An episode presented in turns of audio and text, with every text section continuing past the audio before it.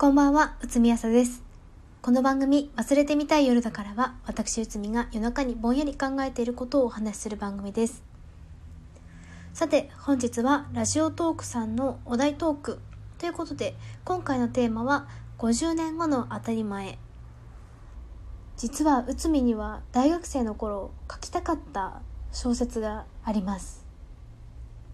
それこそ50年後の当たり前を思って書こうとしていた風刺小説でした。タイトルは「花粉戦争」お茶の間には直ちに影響はありません。と記者会見を開く官房長官の映像が流れます。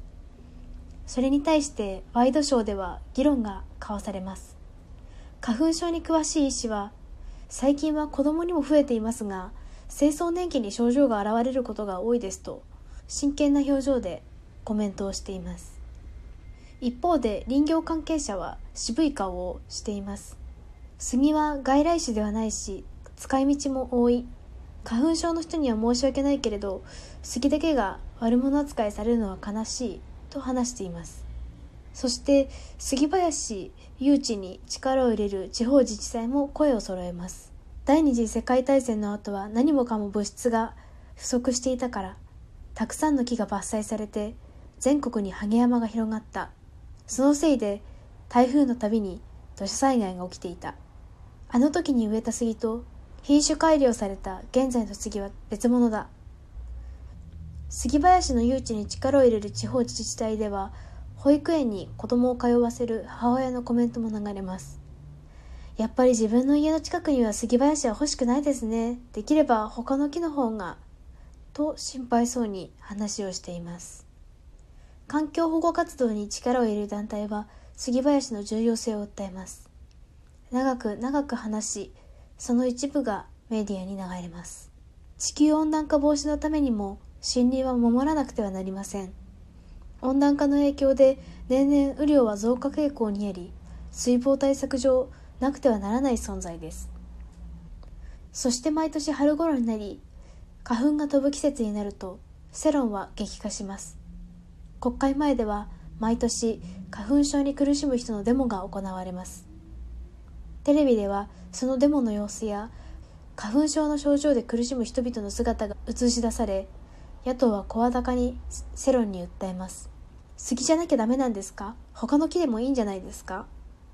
与党は答えます。花粉の少ない苗木への植え替えや品種改良によって生まれた無花粉の杉への植え替えを進めています。野党は反論します。木が育つのに一体何年かかると思っているんですか？今現在苦しんでいる国民はどうなるんですか？そんな時に与党幹部が口を滑らせます。花粉症で人が死ぬわけじゃない。メディアはその発言を大きく取り上げます。例えば2016年にカナダのメルボルンで発生した雷雨喘息9人もの人が命を落としました。そんな事件を紹介しながら与党幹部の失言に言及を重ねます。そして SNS 上ではイネ科というハッシュタグでイネ科のアレルギー症状を持つ人々が花粉格差を訴えます。同じような苦しみなのに国会で議論されるのはスギ花粉の話ばかり。イネ科の花粉で苦しんでいる国民のことなんて考えちゃいないんだ。みたいな小説です。これを書き始めた時はゼミの他の班の子たちが福島の原発に関連する報道について研究していました。そんな時に奥多摩の釣り堀に行きましてで、まあ、このラジオでたびたび登場している内海の親友はスギ花粉症を患っていまして奥多摩の御嶽駅に降りた時に杉がたくさん生えていたのを見て杉やばと絶句していました。その時一緒に釣りに行ったメンバーの中にはイネ科の花粉症の友人もいてその時に2人とも花粉症つらーっと話題になっていました。ちょうどまだ花粉が飛び始める少し前の時期だったんですね。私内海が花粉症を発症したのはここ数年のことなので当時は花粉症患者にとって杉林は脅威であるということが結構新鮮でして。そして釣り堀で釣りをしながらふっと思いついたのが小説「花粉戦争」です。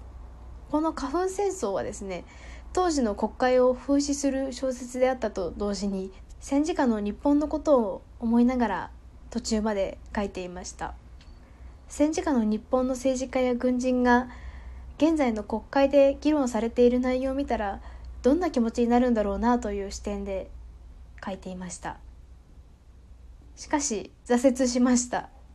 頓挫した原因はまあ端的に言ってこの小説を展開する上で必要不可欠な魅力的な主人公の姿というのがどうしても思いつきませんで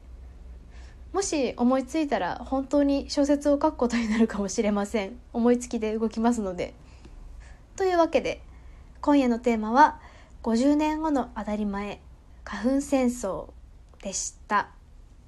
なんか本当にちょっとありそうな絶妙に現実味を帯びた風刺小説になるんじゃないかなと書いていた当時は思っていましたがいかがでしょうか？つまらなそうですね。それではおやすみなさい。